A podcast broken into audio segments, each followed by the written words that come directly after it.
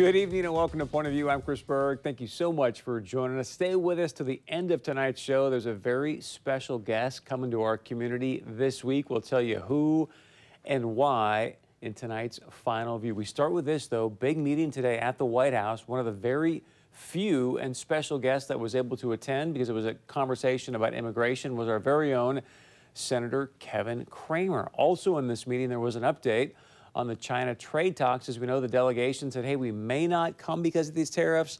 Now they are coming just a day later. They're going to be in D.C. Thursday and Friday. So earlier today, I had a chance to sit down, visit with Senator Cramer about what the conversation was like in the room and also what the president said about the latest on the China trade talks. Senator Cramer, welcome back to Point of View. Thank you so much for your time. You just walked out of the White House. Very important meeting on immigration for the people watching right now. The most important thing they should know about this meeting is what? Well, I think the most important thing is that the president and his team, led by Jared Kushner, are reaching out to some of the more conservative Republican senators to find some common ground that is, um, you know, certainly not low-hanging fruit, but doable. And, and the reason for that, Chris, is when you think about it, you know, the president has offered up some more comprehensive legislation in the past where the, the people that opposed it the most were the most conservative among us. And so this time he's, he's you know, sort of giving things a test run, getting feedback, doing a listening session on, on two basic areas. One is, of course, securing our borders, and secondly, uh, attracting and retaining the very best immigrants we can get that meet the demands of our growing economy. And he, you know, it was sort of funny, he was sort of talking about sort of blame for, for why we are having a problem. I said, well, just remember, part of the blame is because you've created a, a rocket ship economy mm. that has grown the demand for high-skilled uh, for high-skilled workers in our country, and that's a good thing. So take us inside the room, Senator. Very few of us obviously get to be inside one of these meetings. So take us inside the room, break down how the conversation went, and, and what did you take away that looks like a doable deal? Yeah, so you know, it's a cabinet room. It's a historic place. I never take it lightly. In fact, at one point, I, I sat across from the president a little bit, you know, then just a little bit to his left. Um, but as I looked at him and the rose garden behind him, I thought, how did I land here? You know, how does the son of a rural electric lineman from Kindred, North Dakota land here one more time discussing this major issue? And, and yet it, it's, a, it's such a great honor to represent North Dakota. So that's the setting, that the president at the head, um, you know, six senators on each side of the table and then a number of staff around it. The president opened it up by asking, you know, thanking us for being there, uh, talking a little bit about trade in China and what's going on there to give us an update on that.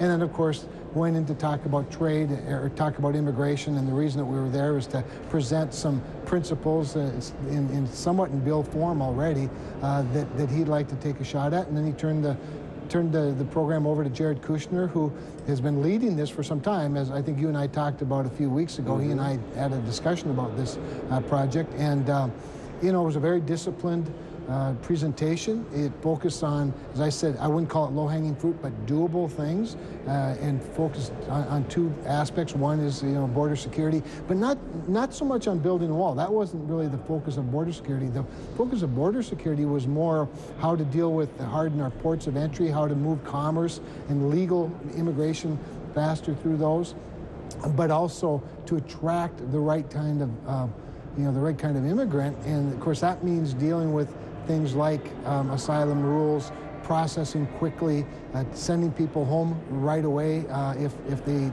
shouldn't be there, and, uh, and then talking about the legal immigration system so that we have a true merit-based system uh, that, that attracts the right people so that we have and you know the, the right workforce at Microsoft and Fargo or that we have the doctors that we need at Sanford. And uh, and so um, I, I just really appreciated the opportunity to both you know hear but then to provide my insights. Senator, we have just a couple minutes left. I do want to get the update that he gave you on China in a moment. But let's go through a couple things rapid fire. So you're talking about merit base. What are you going to do to change the asylum rules?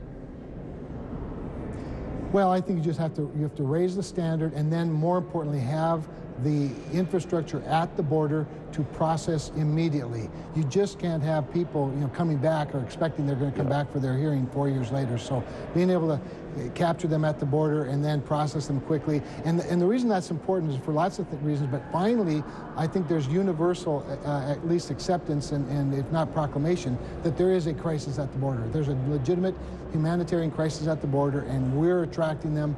And even Democrats, even the New York Times doesn't doesn't dispute that anymore. I, I saw that uh, that op-ed that came out. I think it was uh, on Sunday. Hard to believe. Did it did it come up, sir, where they said, hey, you know, right now, according to the law, we're only able to send asylees back to Mexico and Canada, but not to the Northern Triangle. Right. Is that piece of this puzzle Yes. they're going to change? I I think that is part of the language that, that would ultimately be in there. We have to be able to treat, um, you know, non-contiguous countries the same as we do the contiguous countries. So uh, I, that would definitely be part of it. We didn't get into that much detail, Okay. uh, but that's clearly part of uh, the draw. I'm assuming that DACA came up. Are we looking at citizenship, legal status with DACA, or did DACA not come up, up at all? Come up at all? Chri- Chri- Chris, it came up, but it is not part of this discussion. So the issue came up. You know, as you know, DACA is in the courts. Um, the, the Trump administration got an unfavorable ruling by a judge in, in the Ninth Circuit. It got an unfavorable uh, ruling on appeal in the Ninth Circuit. It will be taken up by the Supreme Court sometime probably this year. And so it's really one of those issues that we, we can't get leverage on because, um, you know, there's no incentive for the pro-DACA politician to deal with us. So that's not on the table. I mean, excuse me, Senator. Sorry about that. You know, everyone at home is chomping at the bit to hear the latest from the president about this China deal. You said he gave you an update in this meeting. What's the update, sir? Right. Well, the update is that they weren't dealing in good faith, as we now now know, that they were starting to renegotiate things that had already been settled. He- He felt the only thing he could do is hit them back with the most blunt instrument he has, and that's, of course, tariffs. I, I think pretty much all of the Republicans uh, in the Senate support that, including Chuck Grassley, who, by the way, was at the meeting. Uh, we also had uh, the Vice President Pence at lunch with us today to talk about the same thing. So we also, you know, I think pretty much all support what he's doing right now. But we also delivered the message loud and clear that this can't go on a lot longer, that this growing season for our farmers in many cases is make or break. And so we need a deal done, but we do need a deal that's advantageous to the United States uh, and to the American farmer. Uh, so, you know, we'll see. The encouraging thing is, is that the vice premier is coming to Washington, D.C., will be here in the next uh, 24 to 48 hours. And um, the fact that they're still coming, in fact, I think they weren't going to come. They were, you know, Wow. intent on canceling the meeting this week until he put up um, this ultimatum and said, okay, fine, as of Friday, count on 25% on everything. And uh, they changed their mind and decided they'd be coming. So I, I think it's, you know, it's, it's tentative right now, but somewhat encouraging. Senator, 10 seconds. Does it does a deal get done? Might not be, be public, but a deal get done uh, Friday via this trip of the vice premier? While being an eternal optimist, um, but also pragmatic, I think that they're at least going to get some principles done. The reason I say that is it's just as important, if not more important, for China as it is for us. They have all the incentive in the world to do something. So I'm, I'm hopeful, Chris. Senator Kevin Cramer, thanks for the time. So I know you're extremely busy, so we appreciate it. We look forward to talking to you again soon. Thanks for the opportunity. Thanks, Chris. Thank you.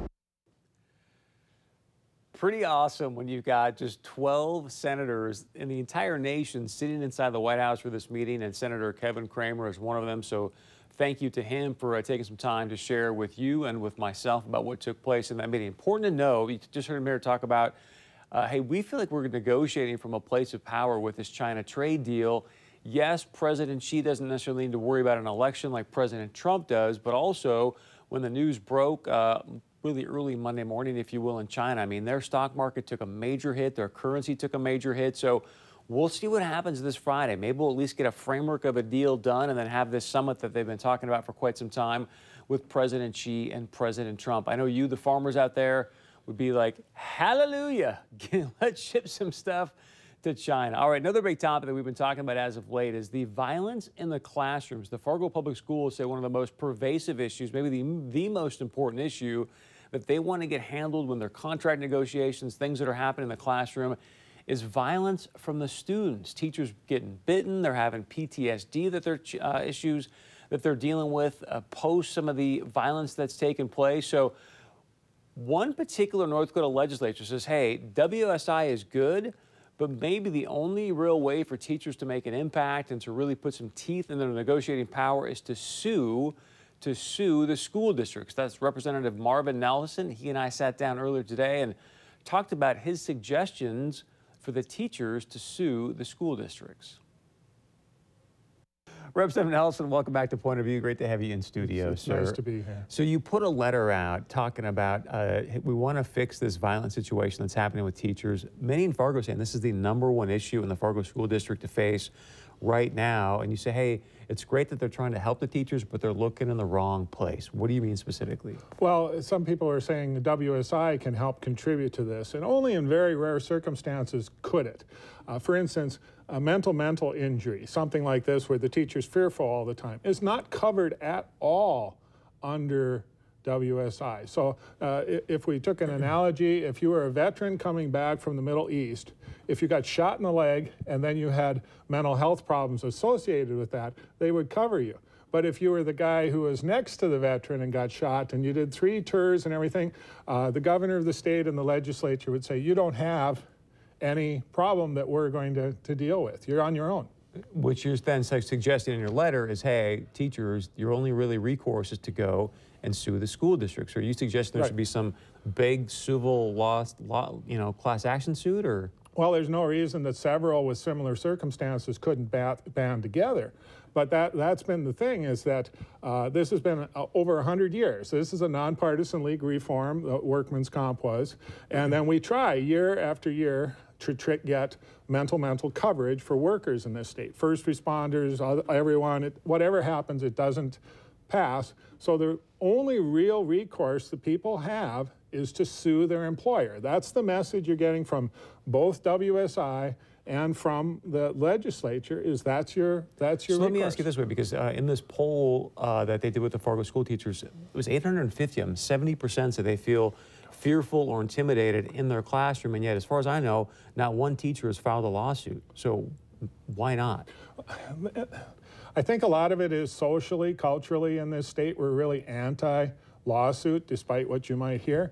And, and then people, you know, it's kind of this whole thing where workman's comp has been kind of so built into things that we even had the case where the Williston City Commission, with a state, legis- state uh, senator sitting on it, filed for workman's comp claim on a PTSD case on a, on a, a policeman.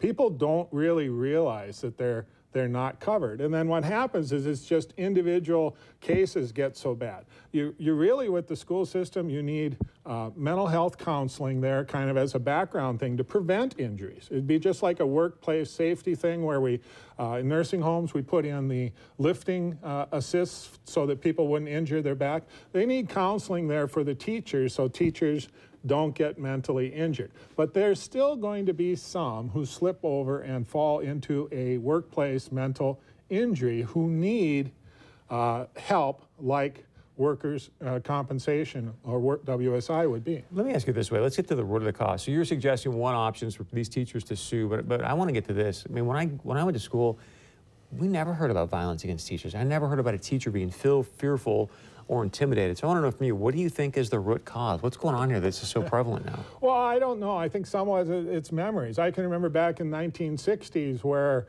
uh, a police officer ended up pulling a gun on a bunch of teenagers in Hillsboro because he was afraid of his own bodily injury. Uh, there was some uh, pretty. But a police officer is a completely well, different realm. No, but I mean, but you know, and we, we came back through a, through a period where uh, teachers, some teachers were quite violent towards students in a way. We, they were using uh, fear of the teachers for that. And now we've kind of gone through a, a situation where no, we're not going to beat the heck out of our students and stuff. And so teachers feel kind of their hands are tied, and over time.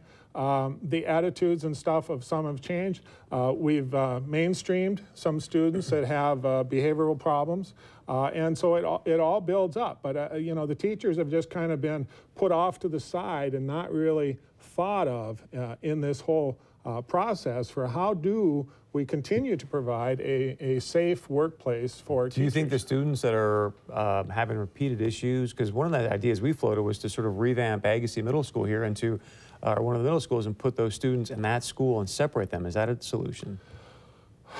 It, it, it's, it's not a solution everywhere across the state because in most school districts you wouldn't have enough schools, students to be a viable uh, school size. For something the size of Fargo, West Fargo, um, maybe it could be.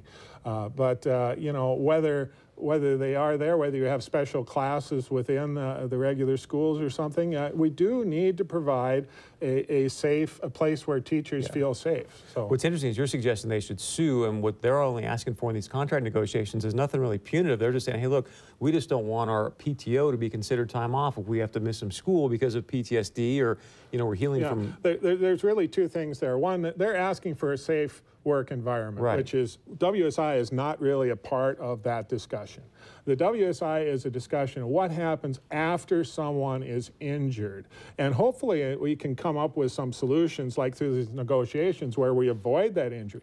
But the part of the problem is long term to really get a get a whole uh, treatment of this is that we're still going to have some people who get injured, but they have no recourse in North Dakota. They have no redress other than suing them if if you just can't go to work anymore and it doesn't matter whether it's a teacher a policeman a fireman a convenience mm-hmm. store worker any of these people Are you hearing any whispers from North Dakota United as far as a class action type of lawsuit at all? Or? no